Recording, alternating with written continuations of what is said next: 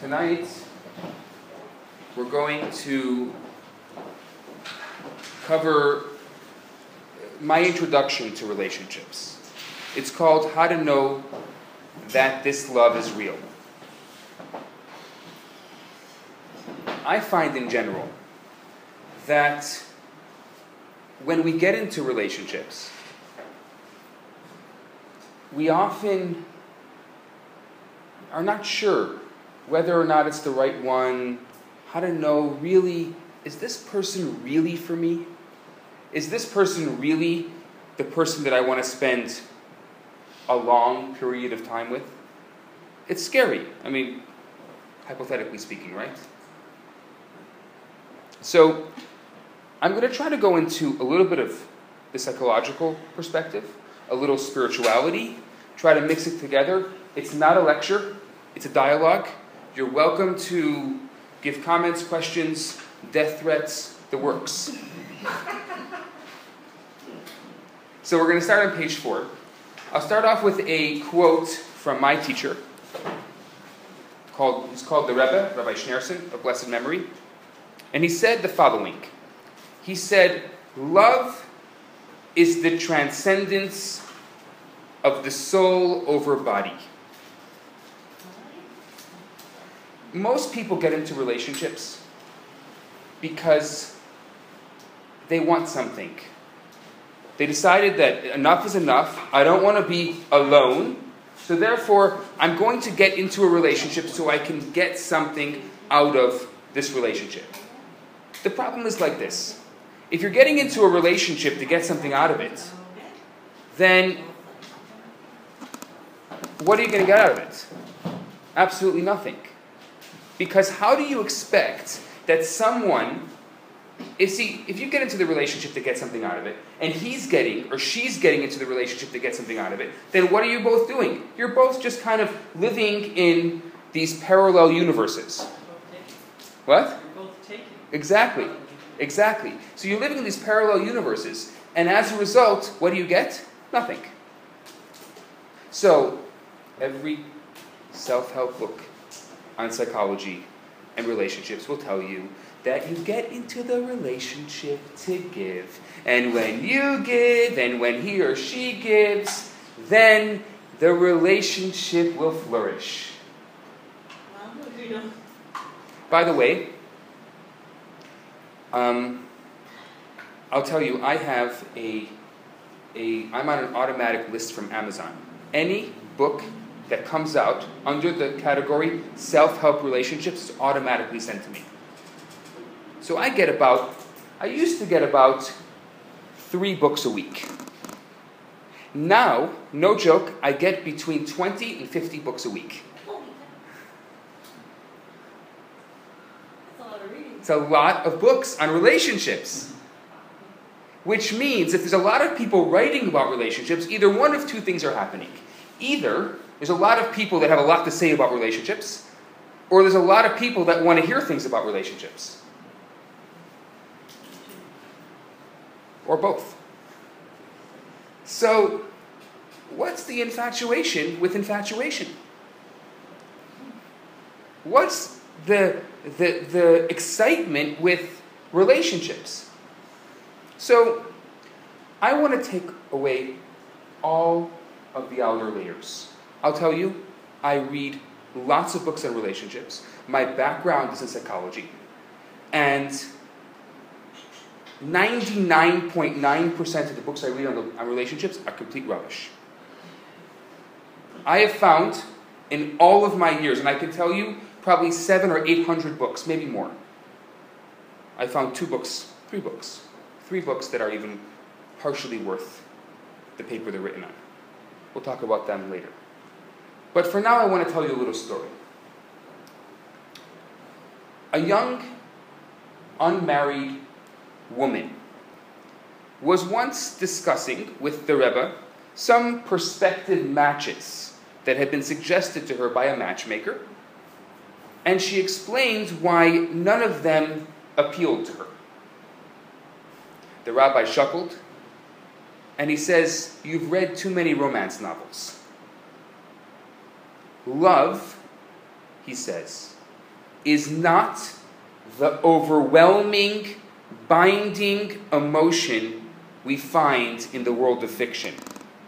Real love is an emotion that intensifies throughout life. It's the small, everyday acts of being together that make love flourish. It's the sharing and caring and respecting one another. It's the building a life together, a family and a home. As two lives unite to form one over time, there's a point where each partner feels a part of the other, where each partner can no longer visualize life without the other at his or her side. What is the number one, the number one secret for a successful, long lasting relationship? Please. Compromise? Compromise is very good. I like compromise. What else? Communication? Communication. Fantastic. You cannot have a loving relationship without proper communication.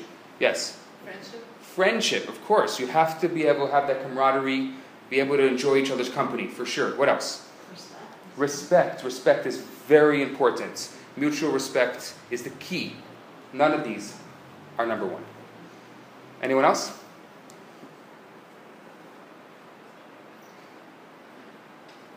I think humor. Humor. You gotta laugh. If you can't laugh at each other, how can you? If you can't go through the laughing, yeah, absolutely, very important. Very important. Once again, a fantastic key to a long lasting relationship, not the number one key. Just loving yourself. Loving yourself, that's first. You gotta love yourself before you can love someone else. Absolutely. What else? I want number one. There is one thing, and without this, you cannot be in a long lasting relationship. I say giving. Giving. You gotta give, right? You gotta give. It's not it. But it's good. I got surprised. Um,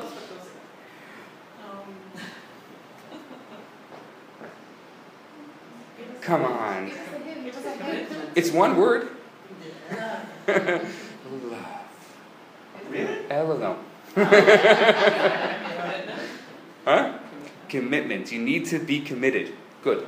But no cigar. You know, after the fact, you sit there and think, you know, what did I think about? Yeah. Just just be happy. That's all we want in our life. Selfless? Selflessness. You gotta be selfless. Committed. Giving. All I want is some love. What is number one? The only, it really is the only one, by the way. Everything else is gravy, to quote you. Huh? Sharing. You gotta have sharing. But not it. Forgiveness. Forgiveness. You gotta forgive. Can't have a long lasting relationship without forgiveness, but guess what? Not it. Come on, I want it. I can't believe you've gotta come up with this answer. Marriage. Marriage. of course. It's not it. Faith. Give us. Faith. Give us the first letter. Is it one word? It's one word. And the first letter is a T. Trust. Correct. The key, the number one key, the only key to a long lasting relationship is trust. Now I'm going to ask you another question. This is based on a study done by the University of Michigan in 2008. How long does it take for a couple to have mutual trust? Years. How many? I have to take a wild guess. Wild guess. I'd say at least two, three years. Two, three years. Anyone else? Two, three years for trust to happen. Forever. Forever is a very long time. That was my first one. Huh? I don't know. Six months. Six months. Aviva, give me, give me an idea. Let's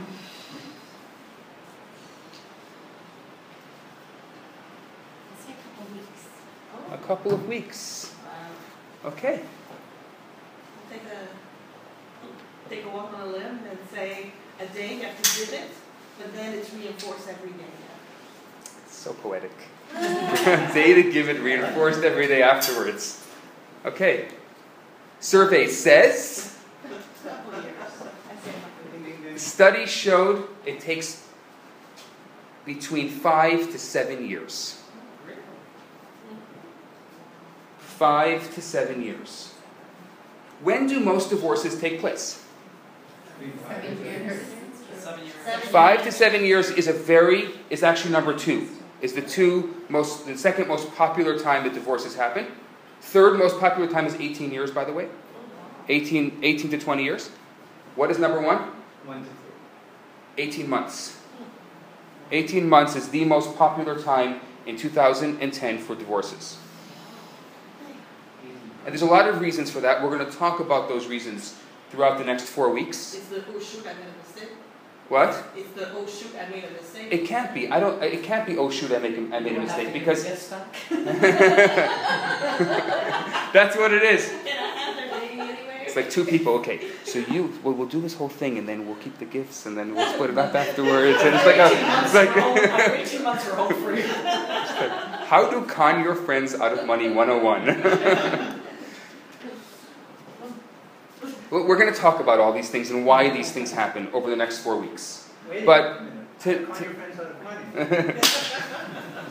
You're stuck there, huh? Well, you know, the idea is how to make, the, Yeah. make us a connection. exactly. So, uh, you know, it's like you had me at Shalom. So, so real relationships, long lasting relationships, that's what we're talking about here tonight. Take trust. And trust takes time. Trust takes a long time about seven years. That's a long time. It's a long time. Now, not seven years of living with each other. Seven years of a long lasting, committed relationship, of marriage. Yes, we will talk about this. But marriage, that whole ceremony, the stuff that nobody believes in in Quebec anymore, actually has a very real reason. There's a lot of studies that have been done on marriage. So, let's start. Number one Does anyone really know what love is? It's a nice four letter word. But what is it really? Love. Love is the single most necessary component in human life. It's both giving and receiving. It allows us to experience another person and lets that person experience us. All too often, we look at love selfishly as something we want and need. But true love, true love, because it's part of our relationship with God, is selfless. So let's understand this. One of our most fundamental spiritual principles is love your neighbor as yourself. Now, how can this be possible? Don't I love myself more than anything else? Am I not the greatest thing that happened since creation? Is the whole world not created for moi? Am I not God's gift to humanity? Is there no one better than I, capital I? Right? The only letter in the English language that's always capitalized. Always. It's the only letter that's a word. It's the only letter that is always capitalized. The I. One straight line between me and heaven. Me, moi, the I.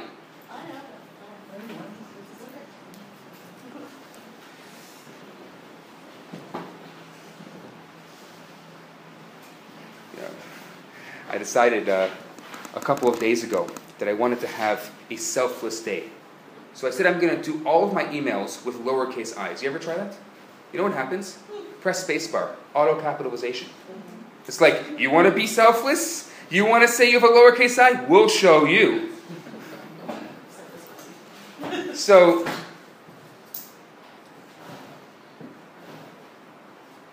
so if I'm the greatest thing that ever happened, if I'm God's gift to humanity,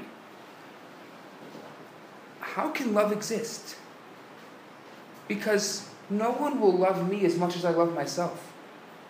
Nobody will ever understand me as much as I understand myself. No one will ever relate to me as much as I understand myself. So I might as well skip all the chivalry and romance and just get down to business. I'll marry myself. I've got a great relationship. Usually I got two personalities anyway. I'm good and evil and I can argue with myself as well. I'll just marry myself and finish all everything else. I mean, life is fine. I mean, why even bother going out and finding someone and the whole thing? And you got to go on dates and you got to dress up. It's like so much stuff. Like just like I'm sure one day I'm going to see the news report that someone married themselves. I'm sure. So, my first question to you tonight is if I love myself so much, how can I ever truly love someone else? Or how can someone else ever truly love me? Good question. Let's talk about the difference between selfish love and selfless love. There are two types of love selfish love and selfless love. They are complete opposites. Selfish love is conditional love. You simply want your needs to be met.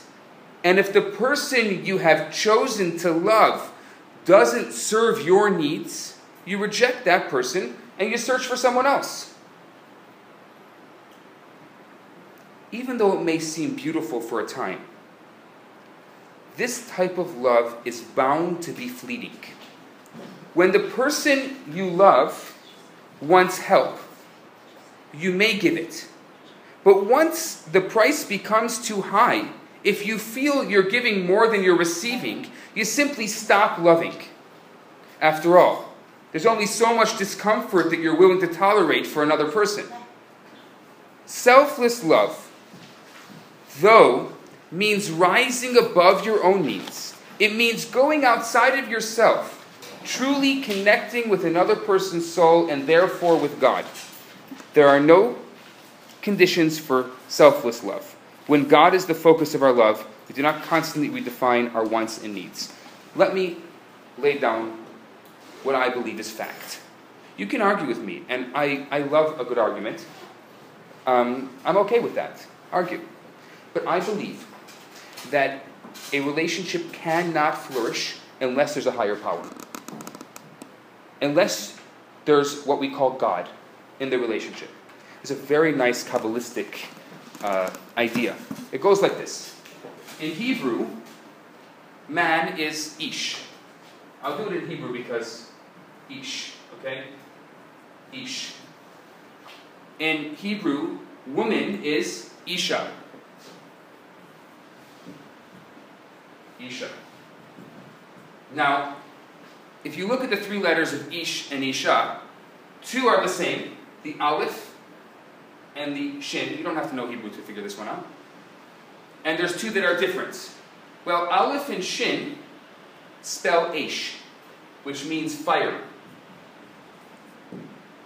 The two letters that are different are the Yud and the Hey, and that's God's name. So, if there's no God, there's fire. If there is God, there's man and woman. There's a relationship. So I believe that you need God in your relationship to make it work. We'll talk about what that means, bringing God into your relationship, soon. But for the time being, it means selfless. It means I don't exist. Well, I do exist but I don't exist in the relationship. I am here for you. And you are here for me. It's not tit for tat. It's, I am completely, 100% here for you. And you are completely 100% here for me. And because we are both here for each other, we can fulfill each other's needs much greater, much higher, much more powerful than we can ourselves. We got to believe that. It's a hard belief. It's a hard belief because our nature, our instinct is to say, no one can do it like I can. And the truth is, that is true. Actually, no one can do it like you can. Nobody can love you like you can. But maybe the way you love yourself is not the best way. It's possible. I'm just throwing it out there. Maybe the way you love yourself is not the best way to love. Maybe there's somebody out there in the myriads of universe, somewhere in the ether, who possibly can love you better than you love yourself. Shocker. I know. But it's possible. It could happen. I've seen it happen before. So, my next question is how do we achieve selfless love? To achieve selfless love, you have to first learn to love yourself, to create harmony between your body and soul. This means understanding who you really are and what you have been put on this earth to accomplish. Let me tell you, in case no one's told you before, let me be the first to welcome you to planet Earth. There is no one that has ever lived in this world that will ever live in this world and that is living in this world today that has the same unique purpose, unique imprint that you have. There is no one that has the same purpose as you. My favorite quote, I say this every morning when I wake up. It's a quote from my teacher, the Rebbe. He said, Birth is God's way of saying you matter. Birth is God's way of saying you matter. The moment I was born, I now matter. Every single one of us has a different purpose. If we knew the purpose, we'd be gone in a day. I mean, we just fulfill our purpose and leave. Part of that process is the search, is the finding, is the direction for 80 or 90 or 100 years until we finally fulfill our purpose. That is part of being in this world. And it's part of this being in this world that we need to embrace, not reject. Because we are unique. Every single one of us is unique and therefore we need to embrace our uniqueness. That is number one, first and foremost. If you don't find a way to love God, to love God, the God that resides in your soul, you'll be on a constant search for love. And we often turn to unhealthy forms of love to replace this lack of inner love. We first must love, we first must love ourselves. Yes. So, I know I'm sure I've asked this question to different passengers. and ask it again. So, if you really, what if you really don't know who you are and you don't know the reason you were put here on earth? Then nobody nobody knows why they're put on earth. Or if you don't have a direction or 100% passion while you're here. This is what I say. Start walking. If you don't know where you're going, you'll figure it out. I promise. Just walk. Sometimes you just got to get up and go. You may not know where you're going, but that's okay because eventually, one day you will figure out where you're going. You have to be able to embrace yourself, to love yourself, and say, I matter. I am real. I matter. What I say matters. What I do matters. My unique imprint matters. I matter. Do you know why? Because I matter. And that's it. There's no one that will love someone who doesn't love themselves. I don't care how many experiences you've had. You know what I say about experiences? This is what you do with experiences. You take all of the experiences and you put them inside the bag.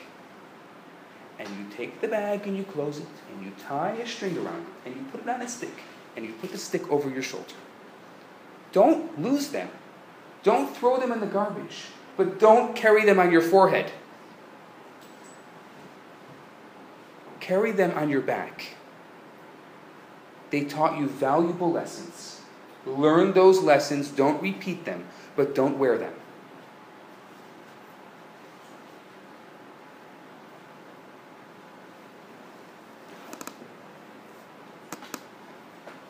So, number one, to, re- to summarize up until this point. Number one, love me. Not the capital I, the lowercase i. Love myself. Don't love yourself too much because then there's no space for anyone else. But love yourself. Now, what makes a successful marriage? That report, That's one. It's good. The key, the key to a successful marriage is appreciating its sacred nature. When a husband and wife introduce God into their relationship, they become one with an unseen, hidden bond that makes their unity, their marriage, far greater than the sum of its parts. Two people may love and care for each other, but without a shared higher vision, they have nothing to bond them eternally.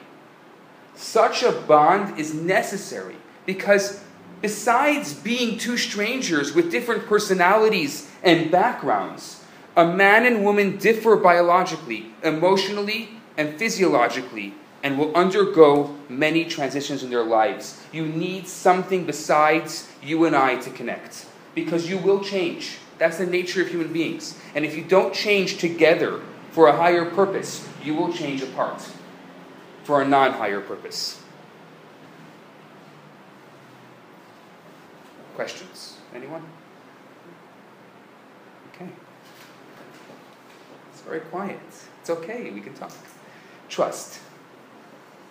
Trust. That is it. There's nothing more than trust. But we got to get to that point. Trust doesn't happen overnight. A lot of people in our society, it's not our fault, by the way, we have been conditioned to think that everything is instant. We need instant gratification. We live in the world of instant oatmeal. Everything's got to be instant. Throw away the microwave. In every way, I mean. Not just physically, emotionally, and spiritually. Don't expect that your food is going to be heated in a minute. It's not fair. Easy come, easy go. In order for something to work long term, it must be long term. It won't happen overnight. Don't expect a 20 year relationship in two days. People look for that. Well, I, I think that our society, I'm convinced actually, that our society knows how to get a first date, but that's it. That's it. We are a first date society. Oh, wow. Got the date. I got the date. Okay, what do I do now? I get it all the time. People calling me, Rabbi, do tonight?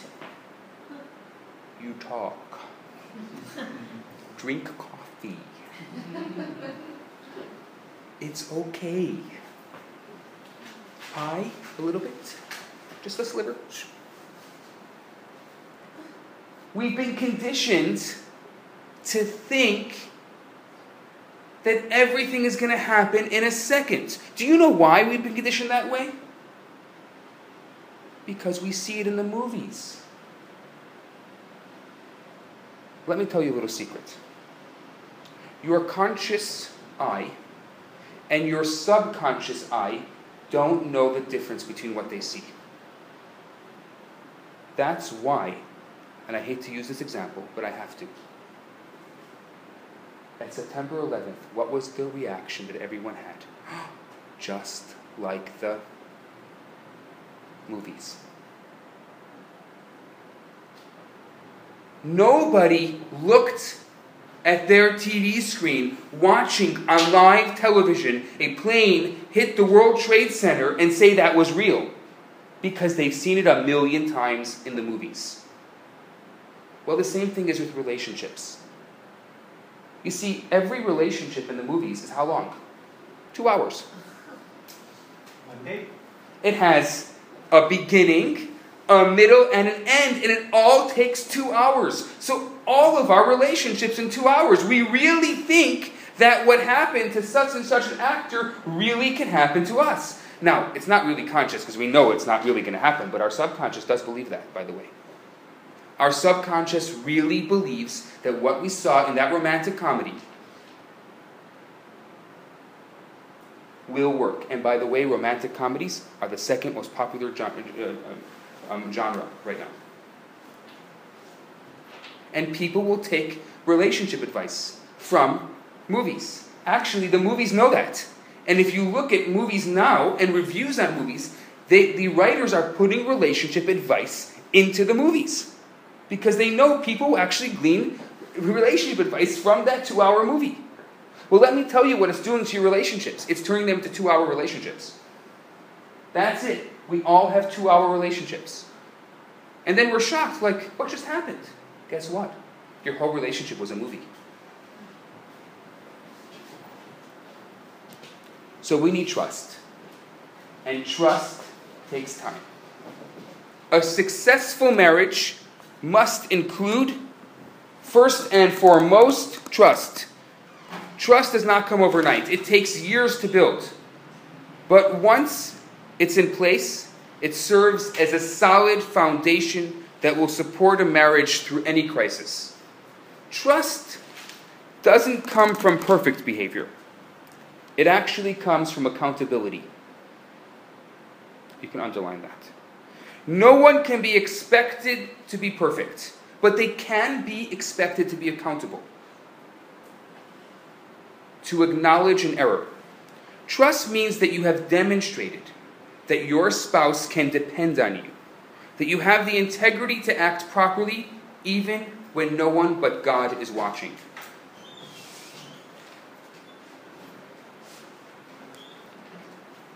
No one expects perfection. And if you expect perfection, you're wrong. But you're expected to be there on time and with a smile. The same way your boss expects you to be there on time with a smile, or you expect yourself to be at work on time with a smile.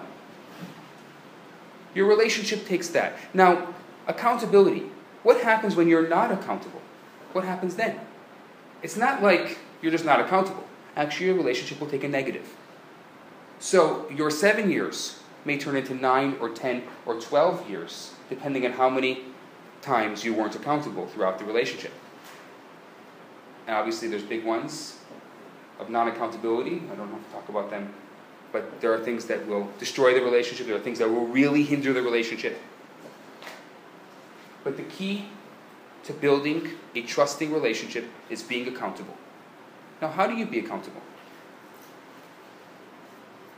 I got some ideas here, but I'm sure you'll have your own ideas. Dedicate time with your beloved to spiritual activities, to study together, to pray together. Once a week, schedule time to discuss the emotional and spiritual paths that you're both traveling on. You must communicate.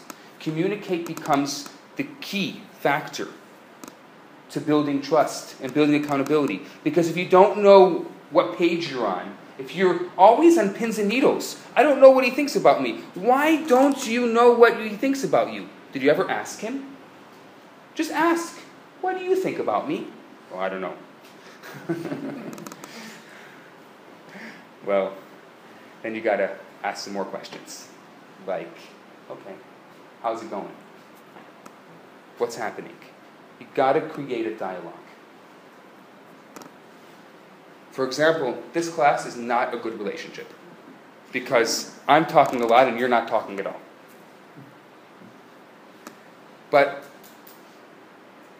more than just that, share goals, share visions, share aspirations. Make sure that you commit time to discuss not only your monetary and domestic issues, but your more sublime and eternal issues. What's your vision? Where do you see this relationship going? Usually, when someone says, Where do you see this relationship going? it means sayonara. But don't wait until it's sayonara. It's funny how that's become one of the terms for ending relationships. Where do you see this relationship going? You know why? Because they do it in the movies. You, you, you asked that. I'm not talking about the first date. okay, nice knowing you. So, where do you see this relationship going? Uh, I see this relationship going to the front door. Number one question not to say. That's it. Oh, I've got a lot of questions not to say on a first date. but commitment is based on a mutual vision. And, and sometimes it's the small things that matter. It doesn't have to be the big, huge issues, it's the small stuff. And they prove to your spouse that you're committed. Going shopping, cleaning up the house, asking if there's anything you can do to take the load off of your spouse. And when one spouse travels, you bring back a gift. Why do you bring back a gift? It just says, I was thinking of you. It's the small stuff. And when you are working on something independent of your home and your marriage, try to involve your spouse. I know you come back from work and you don't want to talk to your BF or your GF about work because you're out. I don't want to talk about work, okay? I hate it.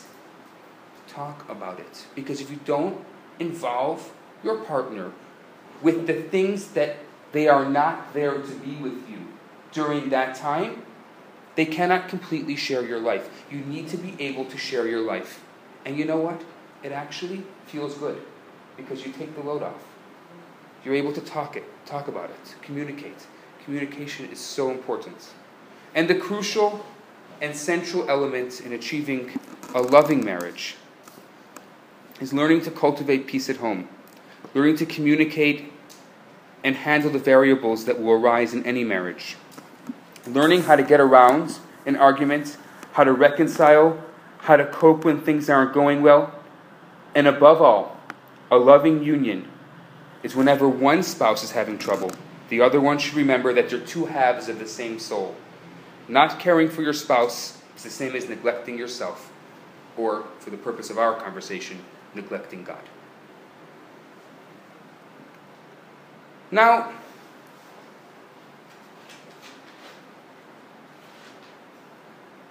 that's just my introduction.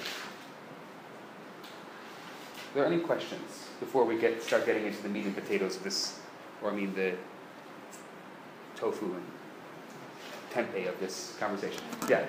You said earlier on, just a few earlier pages, that real love isn't just needing the other person, it's needing the other person to be loved and needing them to meet your needs or whatever. Okay. Then you went back, so I'm just trying to put this together, then you went back to say that real love is when you're hundred percent there for each other, so is hundred percent there for each other meaning you're there for each other, meeting each other's needs?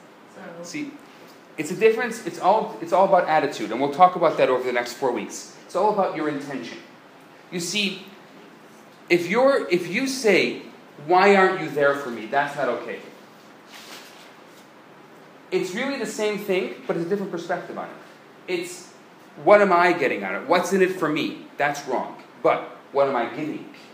That's right. So you should be concerned about what you're giving to the relationship, not what you're taking from the relationship. You should automatically, if you're both giving to the relationship, naturally, if you're giving, you got to give to someone. You're not giving to the dog. If you are giving to the dog, that's a problem. but let's say you're giving and you're not getting your needs met, that's not really. If you're giving and you're not getting your needs met, that means the other one is not giving and there's something wrong with this relationship. Communicate, find out what's going on. You may need a third party.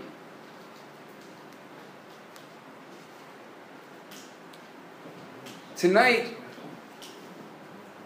I wanted to start going through fear.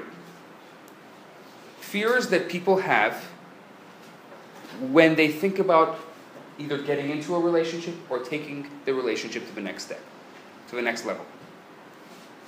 Most singles, from my experience, say they want to get married. At the same time, most singles harbor fears that prevent them from doing so. So, what I want to do tonight is something very practical. I want to go through common fears that people have, and let's talk about them. There may be more than this, but I, I, I put together a nice little list here. Number one, I've heard this a lot. I'm scared that I'll be seen as inferior.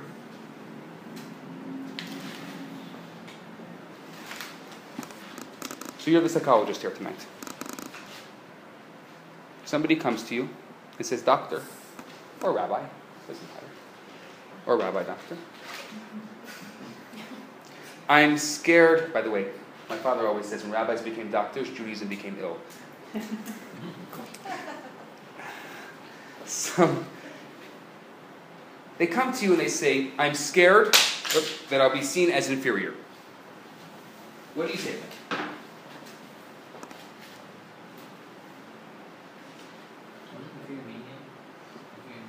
Inferior? Um, Less than. less than. So let me tell you where this comes from. So I'll give you a little background so you can make an educated decision when they come to you for advice. Children who are constantly criticized, either by their parents, older siblings, teachers, or peers, learn to believe that only those who are brilliant and beautiful are deserving of love and honor. And since I'm not, I'm unlovable. And no one normal would ever want me. Though they dream of meeting someone who will love them as they are, they also think anyone who can love someone as defective as me would have to be a complete idiot. And why would I want such a person? People who develop this belief of inferiority, even if they seem totally normal and successful on the outside, they're terrified that they won't be able to keep up the pretense after marriage, and eventually their partner will find out how incompetent they are and will abandon them. So, what do they do? They keep people at a distance, and they keep others from discovering their awful truth. So, somebody like this, what would you tell them? It's low self-esteem. Low self esteem.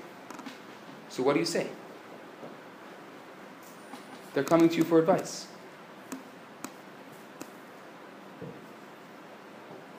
Say that nobody's perfect and we all have faults. No one's perfect, we all have faults. Go find a nice guy. Well, you have to put out what you want to get. So it's sort of like, in Tov Shalom Lishma Val Lishma, like, if you act in that mode, after a certain while, you keep faking it, you might own it after a time. So it's sort of like, even if you don't feel the role, you don't feel like you're completely confident, That's actually a very good piece of advice. Somebody who sees themselves as inferior, somebody who has a low self esteem, tell them to fake it. Because eventually they'll make it. Eventually it'll become real. Somebody with a low self esteem needs to start faking it. They need to pretend like they have a high self esteem. Because guess what? By pretending they have a high self esteem, they actually do. There's no such thing as pretending when it comes to self esteem. So you tell them to pretend. Fake it. Let's role play. A lot of therapists today will role play with people who have low self esteem.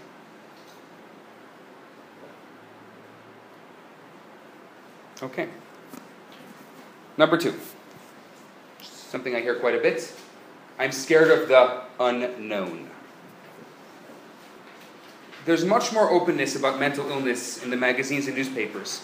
Even teenagers talk openly about bipolar, autism, and OCD, oppositional, uh, uh, obsessive compulsive disorder. Almost 25% of the American population is on some form of psychiatric medication. By the way, it's higher right now. I just checked this this morning. It's almost at 40% right now. 38% actually, 2011. The imagination runs wild in young people with various what if scenarios, as in, what if he or she is violent? addicted, withdrawn, hostile, demanding, domineering, anxiety ridden, irresponsible, or dysfunctional. These things are real concerns, right? With a lot of people, and especially since we've been in these scenarios before, we have this experience before. So you can't tell me it doesn't exist. That's what dating is for. But how do you know? So we find out by dating somebody. How do you, you they could put on a good show. Reality will creep up eventually. So if somebody comes to you and tells you that, you can say, just try it. You won't know until you actually get to know somebody. Okay. So get to know them. So maybe we'll have to talk about how to get to know someone, okay? What else? What are you going to tell them if they come and tell you this? I'm, I, I am scared of the unknown. Everything in life is Everything. Take a chance. Got to take a chance. Everything in life is the unknown. Okay. What else? Keep an open mind. Keep an open mind.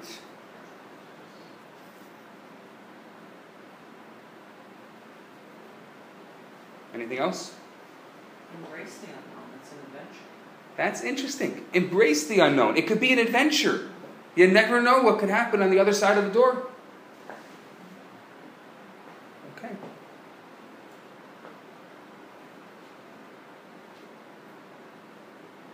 This is some, this is one I get a lot, shockingly, by the way. I'm scared to marry someone who is less than I. Some children, especially younger ones, are brought up to think that I'm so spectacular that no one is good enough for me. It's very common now in 20 year olds. The, the people in their 20s, very common now. They, ha- they grew up with these parents that just showered them with these high, very high self esteems, and now they are the greatest thing since chicken soup. and nobody, Too much praise. and nobody can be my matzo ball.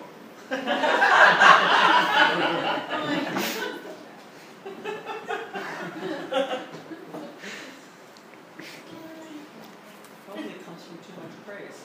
Lots of praise. You're Lots. good at everything rather than, hey, you're really great at that. Eh, so you're not so good at that, you can't be good at everything. Yeah, But, you know, exactly. have fun doing it anyway. But some, I mean, it's true, a lot of parents think A lot of parents really spend, you know, it's like that constant, constant, constant praise. These types, these types of people think of themselves as part of the royal elite. And they are really like they, they're looking for the prince or princess. They can, they can go on hundreds of dates, and after two minutes already decide the person is beneath me. They feel like they're retaining some sense of self worth by holding out for the fantasy. A lot of young people today are in for the fantasy. It's, it's Cinderella. It's, I don't know what it is, not even Cinderella. It's the prince and princess. I have a girl um, who's, been, who's, uh, who's actually been calling me quite a bit uh, as, a, as a matchmaker. And she, her parents are like the count and countess of some place. I don't know what it's called. She's really royalty. Yeah, she's really royalty, this girl. She's a Jewish girl. Her mother's Jewish, her father converted, but he was like a count and married this Jewish woman who's now the countess, and this girl is like a princess. I call her my princess. And she is 29 years old. She has a very specific type of person that she's looking for, which, by the way, does not exist. But she will not date anyone because the first person she dates, she has to marry in her mind. Her parents don't think so. I've talked to both of them. Her parents don't think so. But the first person that she dates in her mind, she has to marry. So therefore, they have to meet the exact criteria. But I, I, I said to her, you know, I've done this quite a bit. I'm just curious if there's no chemistry and he's perfect on paper, what are you going to do? This girl and many are not as extreme as her, but are similar to this. They are married to a fantasy. It's not a person, it's a piece of paper, and this is exactly what I want and nothing else. Checklist. Mm-hmm. I'll tell you right away. I have a rule. My rule is like this I give you six things three things you can't live without, and three things you can't live with, and that's it. Everything else is gravy. Everything else is a plus. That's what you get. Can you example? What? Of three things you can't live without? Yeah, yeah. I can't live without someone who is respectful. I can't live without someone who uh, makes me laugh. I can't live without someone. It can be. It can be whatever you want, but you get three of them. I can't live with someone who smokes. I can't live with someone who, um, huh? Always. Who's always late. So, think about it. You'll see. You'll find your six. Actually, what, what, I, what, I, what I will do, if you want to know the exercise, the exercise is like this. It's your homework for next week, if you want. You don't have to do my own work. But uh, I encourage you to take advantage of this because I will, I will be happy to go over it with you. My, your homework for next week is to write down a list of everything you want, all 5,000 things. Everything. I want everything down to the last detail. Make a list of everything you want. I'll show you how there's six.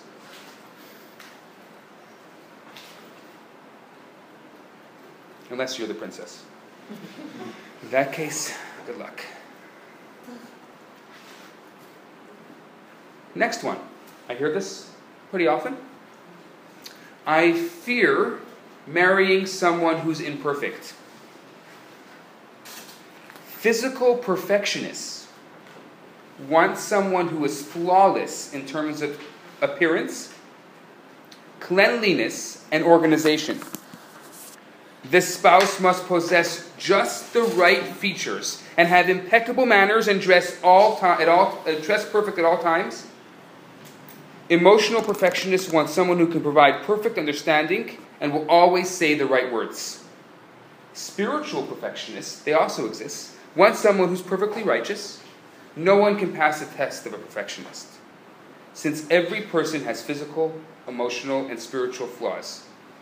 It seems safer to stay married to the fantasy of perfection than to live with a real human being. A lot of people are married to their thoughts. Thoughts are powerful, thoughts create. In my Kabbalah classes, I talk a lot about thought and about how thoughts create. Thought is really powerful. People get married to their thoughts. They might as well just put a ring around their brain and say, Yes, I do.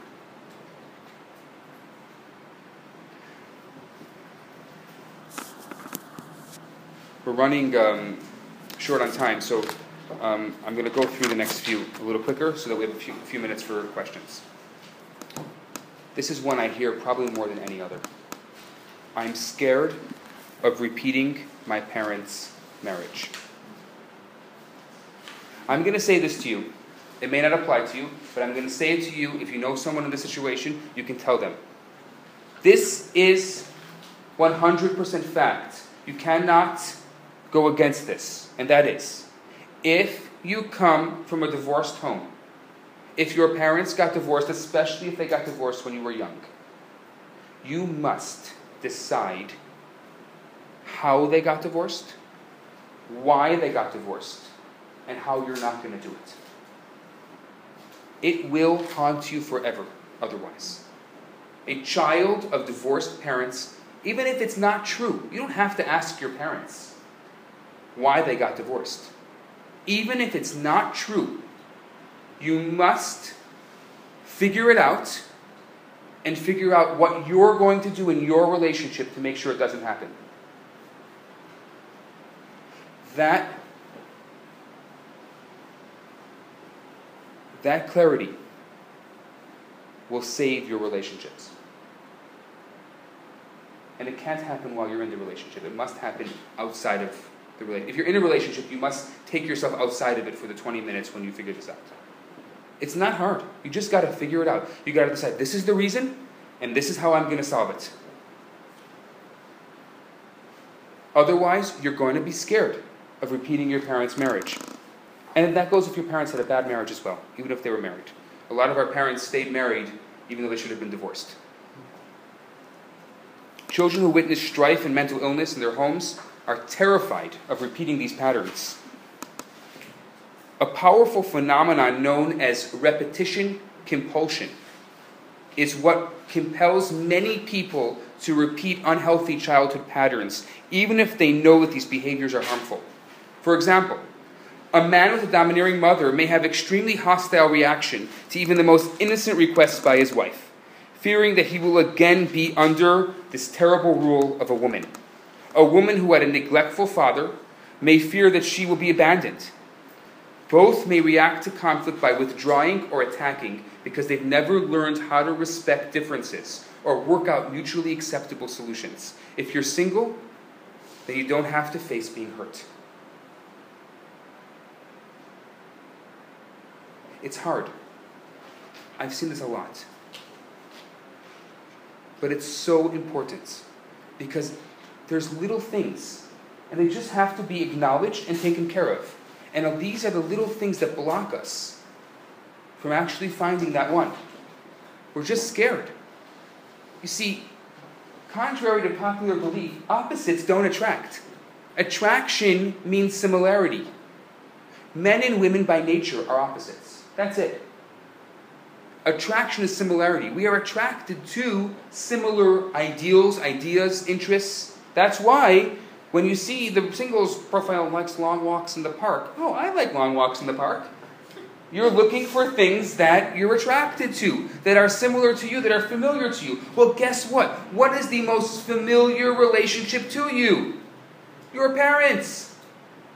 So, obviously, if you don't deal with it, you will repeat your parents' relationship. You won't even realize. No, your father screams all the time, or she used to scream all the time. He will say, I'm never going to scream. Ever in my life, I will never scream. And surely enough, there you are screaming. How did that happen? That was not me. That's my dad.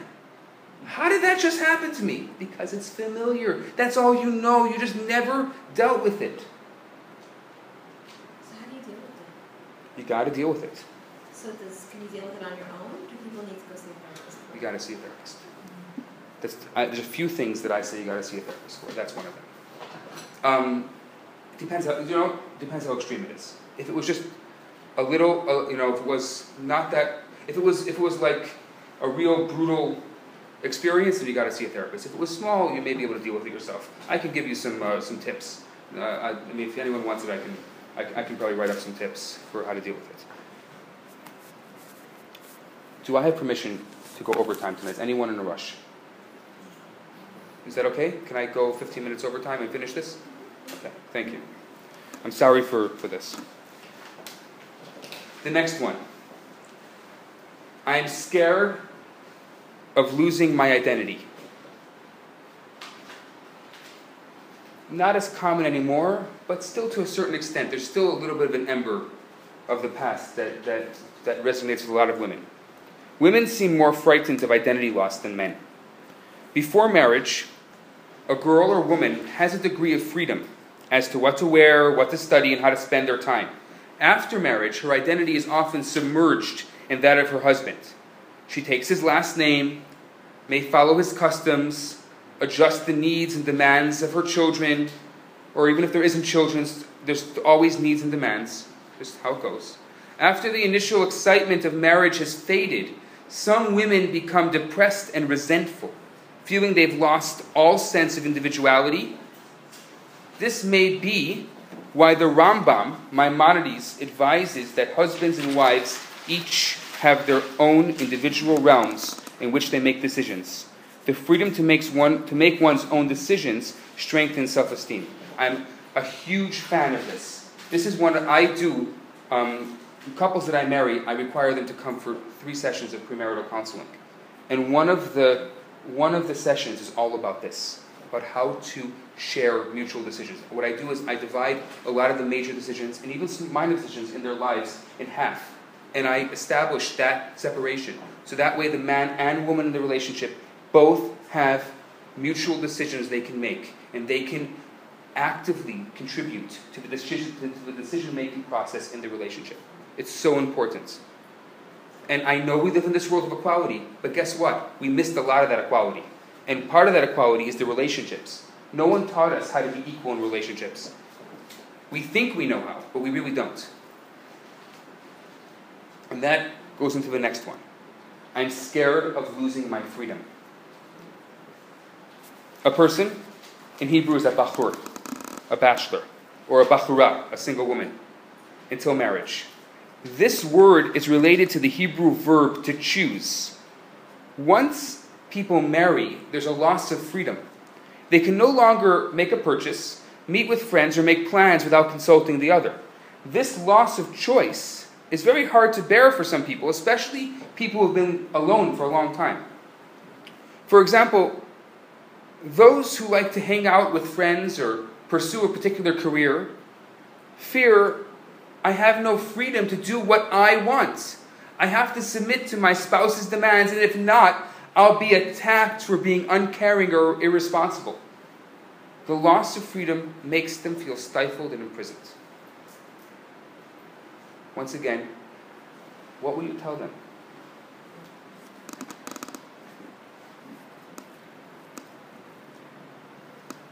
Does anyone have an answer, my dear psychologist?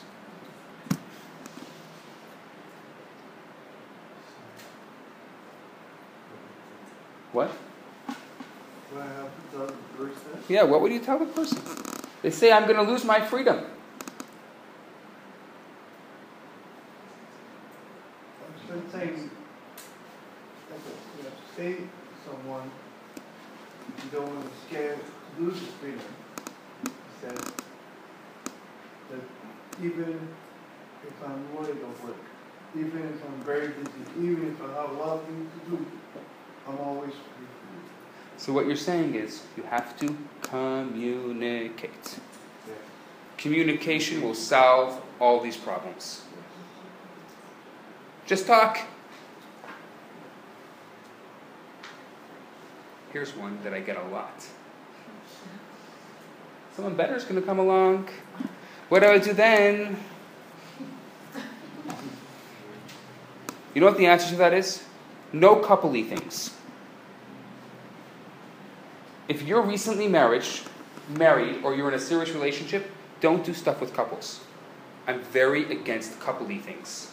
Until how long? Until when? A year. Don't do stuff with other couples? Other couples. Like Until when? Why? Until when? A year's trust. Until there's trust. That's Why? Five to seven years. Till five to seven years. You know why? Why? There will always be comparing going around. You'll never be able to. You'll never be able to stop that. There will always be comparing going around. People will, oh, I could have had her. It happens. I hear this a lot. Didn't we go on a date once? Yes, we did, didn't I? That's right. Yeah. Yeah.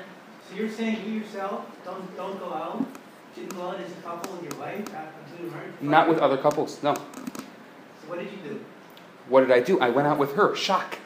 I'm saying just the two of you. You never Yes, yes, until we were trusting. Until we built up trust. Every couple is different. But you need to, agree with that. but you, I, I'm not saying five years, but until you can communicate, until you're comfortable, not in the first year for sure not. Not even a question for the first year. Wow. Too late for that.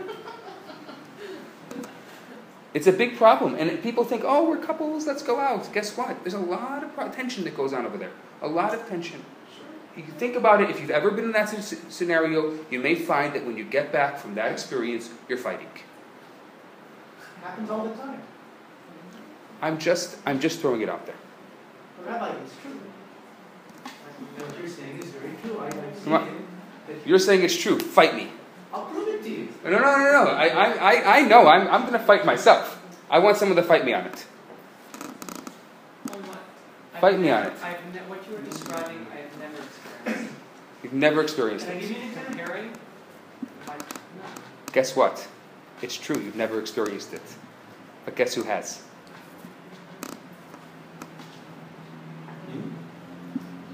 Your partner. Men experience that all the time. Men, I want to give you a little shock. Never entered my I am going to our boyfriend. I am going to give you the shock of your life. There was a study that was done about platonic relationships. Every woman, every single woman that was interviewed. How many people? There was 679 women and almost 700 men. were interviewed. Every single woman said they can have a platonic relationship, and guess what? Every single man said no. That's how black and white it is. They're lying. There's not a man that said in that entire. Was, the study was done by Dr. John Gottman, someone who I admire and trust, and he, it was a shocking, shocking discovery. I mean, we always knew it in, in, in, in the world of psychology, but it was proven. Men have a very difficult time with the gray area. There's no gray area. There's no such thing. And that's the problem. You see, the women say, What's the problem? I had a great night. And the men got things going on in their head. I'm sorry for the shock. I didn't say it was going to be easy here tonight. I'm not sure I agree with your friend. what? I'm not sure I agree with your friend. That what? There's gotta be more details. Uh, I, I, there is a lot of details. I don't want to go into it now. If you want, I can send you the study. Um, I'm scared that someone better will come along. This is a male issue in general. Watch out. The last one, my favorite. I have heard this in this exact phrase. I am scared that I won't be able to bear the discomforts. Again, there are many what ifs. What if he leaves his dirty socks under the bed, gets sick, snores, eats noisily, has bad moods, leaves things strewn about, chatters, withdraws into hostile silence, or has irritating habits? How will I cope? These fears are especially strong in people who are traumatized in early life by abusive parents or siblings. They find it difficult to bear being in close proximity with other people for more than short time. It's now known that the brain structure and hormonal chemistry of people who were abused or neglected in, in early childhood is different from people who grew up in a loving atmosphere. When they come near a person, instead of building trust, their old fears are triggered. Each of these fears require that a person adopt a new set of beliefs. It's not simple or quick. They touch on our most primal anxiety of being rejected, hurt, or abandoned. Hopefully, I'll be able to shed some light on this in the future. Any questions?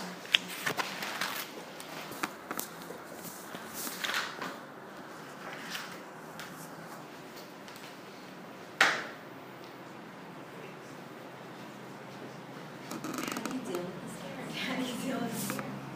How do you deal with these fears? Yeah. I've already checked off at least five of these, like, okay, so. How do you deal with these fears? These fears, yeah.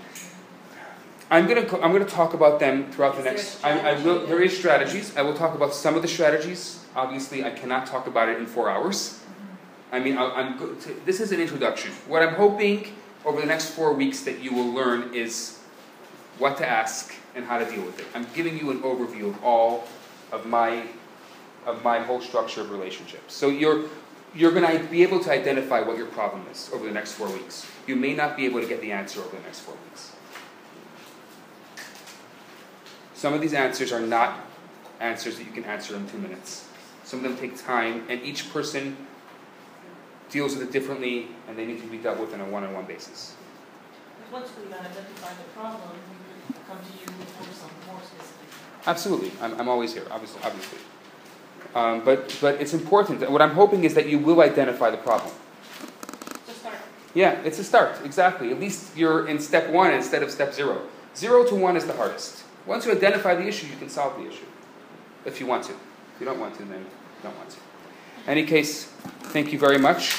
I'm looking forward to another uh, three weeks of this. I hope I didn't give you too much to think about, and if I did, too bad.